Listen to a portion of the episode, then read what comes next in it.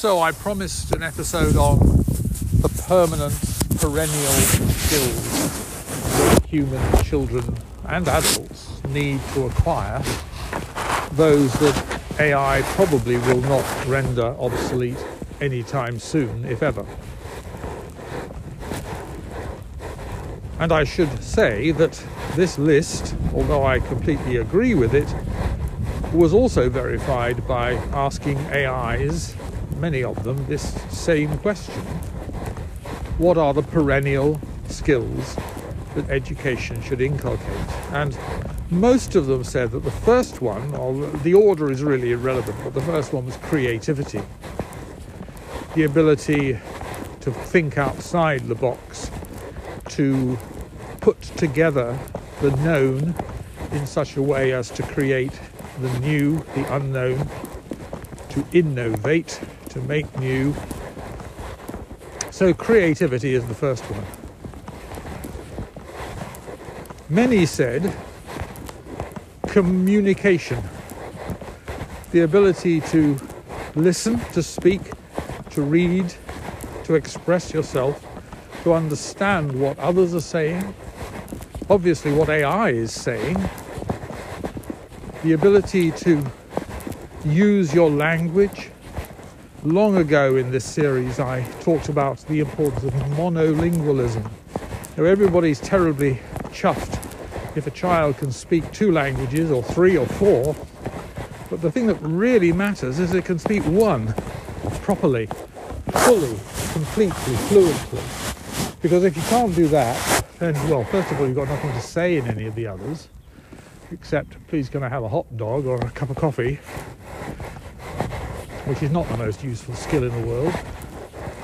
But unless you can articulate your thoughts unless you have a monocultural, monolingual, no, I don't mean monocultural, unless you have a monolingual fluency, your brain can't actually think.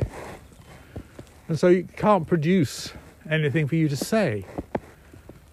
So your brain needs to be trained just like an AI neural net in one language that it masters, and then it can think for you, as you, and pop thoughts into your brain as sentences and whole paragraphs and whole podcasts and episodes and series and books. So, monolingualism, communication, and not just, of course, in language, but if you can communicate in art, music, drama, non verbally, verbally, using body language, communication. So, creativity and communication. Surprising how many of these begin with C because the next, of course, is the critical thinking. And to that, I would add, even though it doesn't begin with C, discernment. I think that the key skill that critical thinking gives us is that it allows us to discern the difference between truth and falsehood, between people we should trust and people we shouldn't, people we should believe in and people we shouldn't, things we should take seriously and things we shouldn't, things we should think matter and things we should think don't matter. So critical thinking and discernment, they're not quite the same. I agree they're not quite the same, but they sort of go together.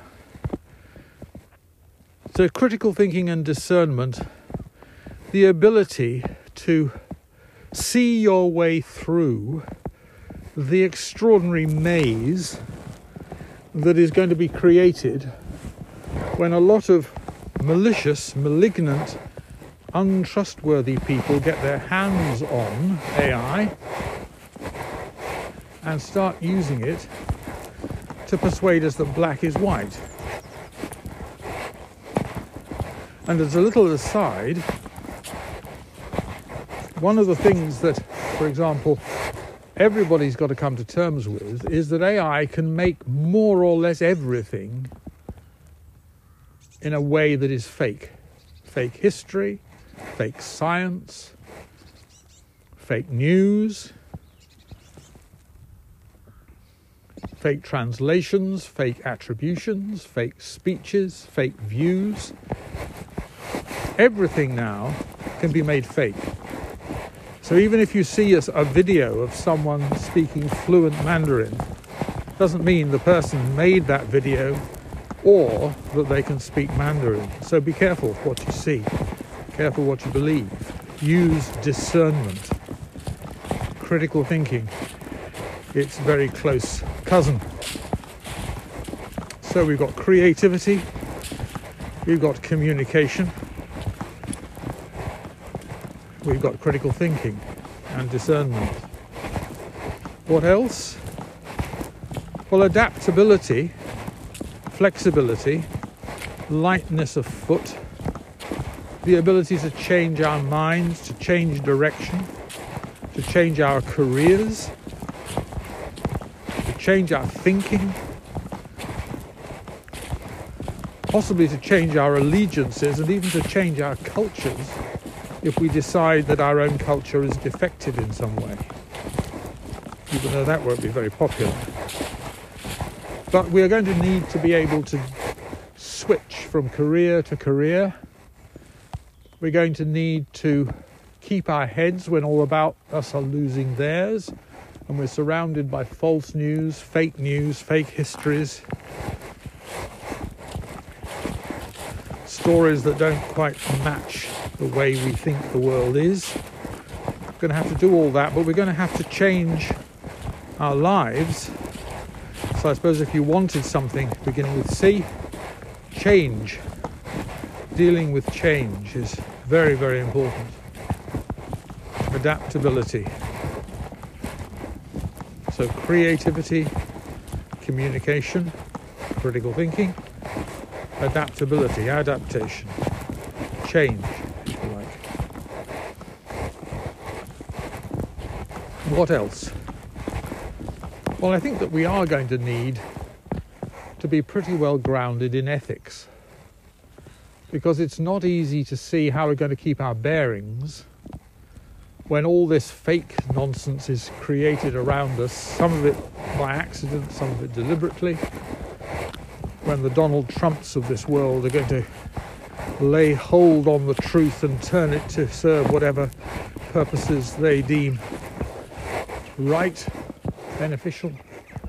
And the same, of course, is true of leaders of every country, every political persuasion. They all want us to think the way they think, because that will leave them in power and others out of it. So I think we're going to need ethical thinking what is right and what is wrong, who to trust, who not to trust, which of course I'm not pretending that these are all separate. But who do you trust? What version of history do you buy into? Even though buying into one that's either unpopular or not sanctioned can cause enormous trouble for you, and you can get yourself into a great deal of trouble, as we know from the experience of dissidents the world over if you don't buy the party line or swallow the party line.